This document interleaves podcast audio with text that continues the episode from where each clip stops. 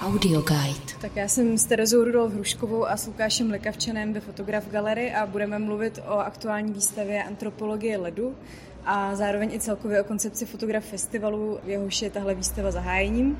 A prvně se zeptám Lukáše, jaká je ta celková koncepce, kdy mluvíte o planetě, v nějaké jako celistvosti, a jak se to odráží v té výstavě a jak se to bude odrážet v těch ostatních výstavách na festivalu. Mm-hmm.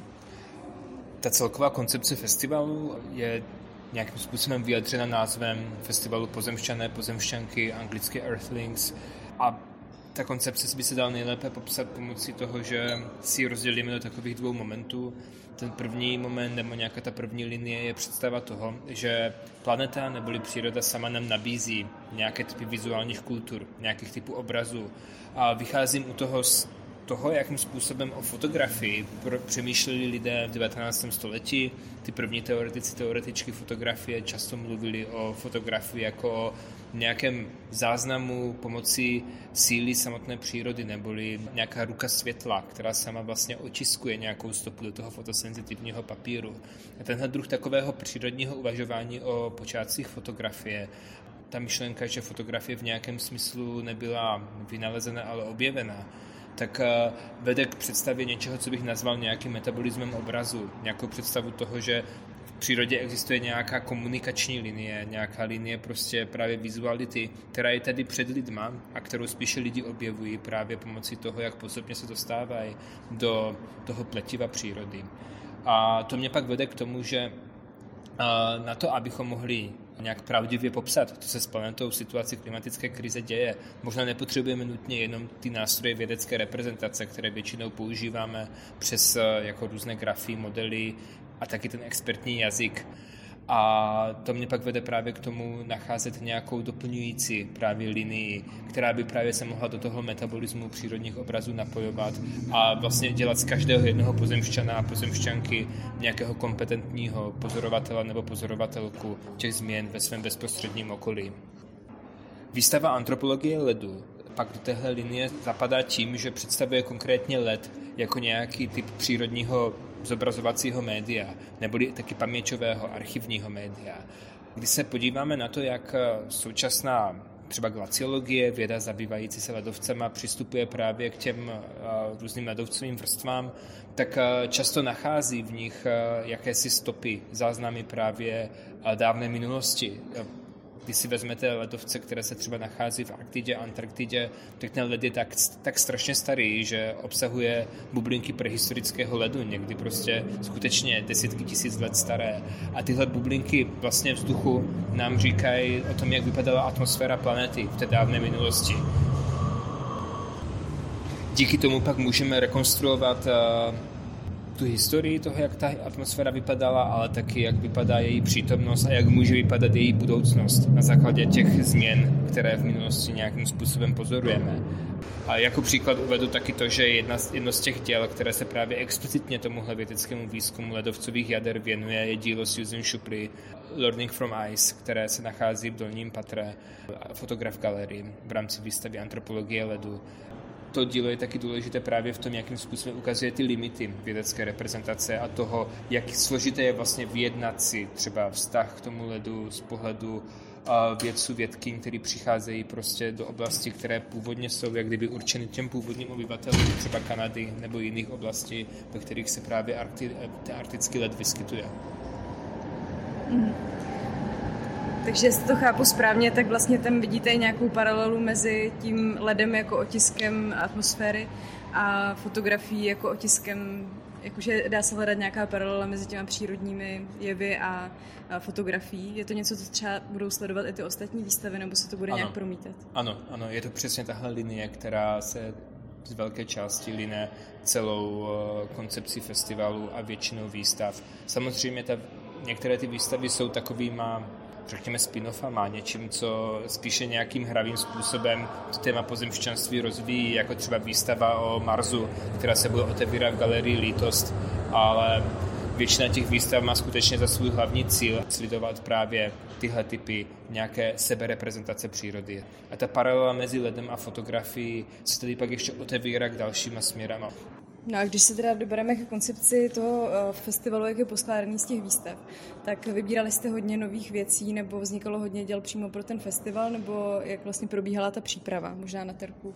Mm, tak my se každoročně snažíme nějakým způsobem oslovit mladý a etablovaný umělce, aby právě pro festival v rámci už svojí předcházející tvorby vlastně navázali a, a vytvořili něco nového, což se letos děje, ale tak jako ne, nedokážu to nějak procentuálně uchopit, ale je to men, menší část, co vlastně úplně, úplně nové věci, ale třeba je to docela velká práce právě Institutu úzkosti, kteří vlastně dělali takový e, terénní sběr dat a ta jejich práce se nějakým způsobem vztahuje k tomu, jakým jazykem kdo vlastně o té klimatické krizi nebo o klimatických změnách promlouvá a kdo je slyšet.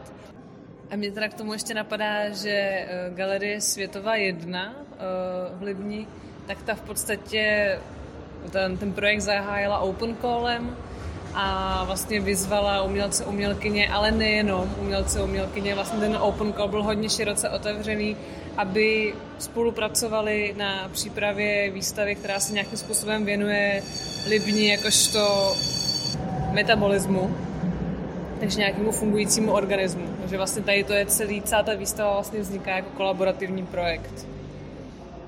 Můžu se jenom zeptat ten institut úzkosti, vlastně jak, jak se vztahuje k fotograf festivalu, nebo ty, nepochopila jsem tu, ten vztah. Oni vlastně natáčí, nebo na, natáčeli několik videí, kdy e, na svých terénních výjezdech, potom co oslovili určité zájmové skupiny, zjišťovali, jakým způsobem tady ti lidé vnímají klimatické změny a vlastně tady ty rozhovory jsou natočené na video a prezent. Doplním možná to, že naší představou bylo, aby do jisté míry to, co bude na svém terénním výzkumu Institut úzkosti dělat, taky nahradil to, co bychom běžně nazývali nějakým diskurzivním programem toho festivalu. Nějaký doprovodný program festival samozřejmě má, nakonec je to celé extenzivní, ale naší vírou bylo to vlastně přesunout část někdy by téhle jako kontextualizační práce do těch samotných děl, které, bude, které vlastně Institut úzkosti vytvořil a které jsou vystaveny jednak v Národním zemědělském muzeu a jednak, jednak teda displeji. Mm. A když se vrátíme teda k výstavě antropologie ledu, a tak, e, nebo možná vlastně se to dá říct obecně i o festivalu, tak e, tam rozvíjíte nějakou, nějaké jako téma té estetiky jako rovnoceného partnera vědy, jestli jsem to dobře pochopila. Tak bych se na to chtěla zeptat, jaký je ten vztah, nebo jestli skutečně ta estetická rovina je natolik silná, že může jako mít tu výpověď e, stejně silnou jako třeba vědecký výzkum. Možná bych to upřesnil tím, že bych řekl, že existuje nějaký typ vědecké estetiky, potažmo vědecké reprezentace. A tenhle typ reprezentace je mimo jiné vtělen do nějakých expertních obrazů. Pak tady je estetika, která je sice umělecká nebo apropriovaná často uměním, ale je založena spíše na nějakém typu překrývání toho, co je reprezentováno nějakou novou rovinou, nějakým novým povrchem. A tenhle typ estetiky je vlastně typ estetiky, který má ve výsledku takový spíše anestetický efekt. Vlastně nás umrtvuje ten pohled, zakrývá třeba realitu nějaké katastrofy, dělá z krize něco, co je nádherného třeba, nebo znešeného. Vlastně je to typ estetiky, který v situaci klimatické krize vlastně je hodně vděčný pro mnoha lidí, protože my jsme vlastně byli v moderní společnosti a kultuře téměř 200 let trénováni na to, abychom oceňovali katastrofu jako něco krásného. Proto spíše ta třecí linie je mezi nějakým typem reprezentace a sebeprezentace přírody. Můžeme spíše se dívat na to, jak eh, umělecké dílo může svou intervenci nebo gestem vytvořit prostor, ve kterém se spíše odmlčíme, zaposloucháme a začneme vidět jisté základní koordináty té planetární reality kolem nás které se právě odhalí v tom momentě, když ne, že budeme mluvit ještě víc, dělat ještě víc intervencí, ale když se trošku stáhneme, přestaneme být těmi věčnými nabízeči řešení a naopak necháme nějaký typ i lidovosti, nějaké věrnosti události, jak kdyby se jako vyjevit v tom bezprostředním okolí. To je pro mě jistá naděje právě takové estetiky klimatické krize, která vede cestou té sebeprezentace nebo něčeho, co i pro fotograf magazín pojmenovává teoretik vizualizace Dietmar Offenhuber autografii, nějakým sebezápisem.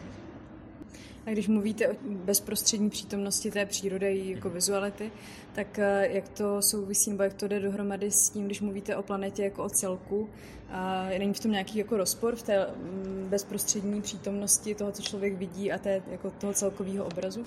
Jestli vyjdeme z představy, že realita je spíše procesem, metabolismem, než eh, nějakou statickou kolekcí lokací, tak eh, každá jedna situovaná perspektiva se stane nějakým velmi svérázným vyjadřením toho velkého celku. Takže v tom protikladu mezi globálním a lokálním se pak otevře možnost vidět nějaký, nějaký moment překročení vlastně této duality přes ten pojem planetárního. Uh-huh. A promítá se to nějak konkrétně třeba v té výstavě antropologie ledu? Rozhodně se to promítá v tom, jakým způsobem třeba Niko Alexandrov, a, a architekt a výzkumník, mluví o tom, jak bychom mohli apropriovat některé bývalé těžebné regiony Gronska na vlastně svého druhu stanice pro meteorologické, klimatologické zkoumání a pro vlastně nějaký typ zaznamenávání právě probíhajícího tání ledu v tom Gronsku. A taky to můžeme hezky vidět právě na tom příkladu díla Roberta Jaorenhuje, který se vlastně rozhodl do jisté míry během té své výpravy do Arktidy, kterou podnikl už v roce 2011, místo toho, aby ukazoval právě nějakou tu vznešenost katastrofy, jak by to dělali jiní umělci, tak místo toho on vlastně k tomu přistoupil tím kreativním způsobem, že si vlastně vzal pak ty fotografie, udělal svého druhu montáže, koláže a v tom právě, jak kdyby do toho ponořil jistou svou subjektivitu takovým způsobem, kterým naopak eh, zdůraznil nejenom umělost, jak kdyby té reprezentace, ale i umělost té katastrofy, která se děje, protože antropogenní je způsobena člověkem tímhle stylem. Teď úplně nevím, jak navázat, ale ráda bych se zeptala na to, a co vlastně z toho festivalu nejvíc tak očekáváte, nebo na co se nejvíc vlastně těšíte. Já se velmi těším na to, že jedno z těl, které má takové monumentálnější kvality, je právě dílo Tegi Bray, Juliana Olivera a Bengta Siolena, které je instalováno v Národním zemědělském muzeu, jmenuje se Sandr a je to super počítač, který je vystaven přímo, takže člověk vidí do jeho útrop. Nemůže se teda toho počítače dotýkat, ale může se na něj dívat. A může se dívat hlavně na to, co ten počítač produkuje, protože v tom počítači je neuronová síť, která se snaží vymyslet různé budoucí scénáře vývoje různých částí světa a vizualizuje to pomocí překrývání satelitních snímků svými vlastními představami o tom, jak by mohla budoucnu ta daná oblast vypadat. A to je něco, co mi přijde jako atraktivní vizuálně, přijde mi to atraktivní technologicky, přijde mi to atraktivní, protože tady máme svědectví, které není produkováno ani nějakým živým organismem, ani člověkem, ale v podstatě křemíkovou deskou, do které je puštěna elektřina a začíná počítat a myslet sama od sebe v takovémhle stylu. Já se asi, nevím, jestli to je těšení, ale je to něco, co je nový dílo, který uh, vytváří Aneta Monakša pro Carving Studios a jako intervenci do výstavy vlastně sochy to budou, nebo objekty. A tím, že jsem to ještě neviděla a teďka to vzniká, tak eh, vlastně jsem zvědavá, jak to bude v tom uh, prostoru působit, takže na to se těším. Je to navíc a... něco, co vzniká a bude vznikat během celého festivalu, protože jsou to rostoucí, spontánně rostoucí minerály. Jo?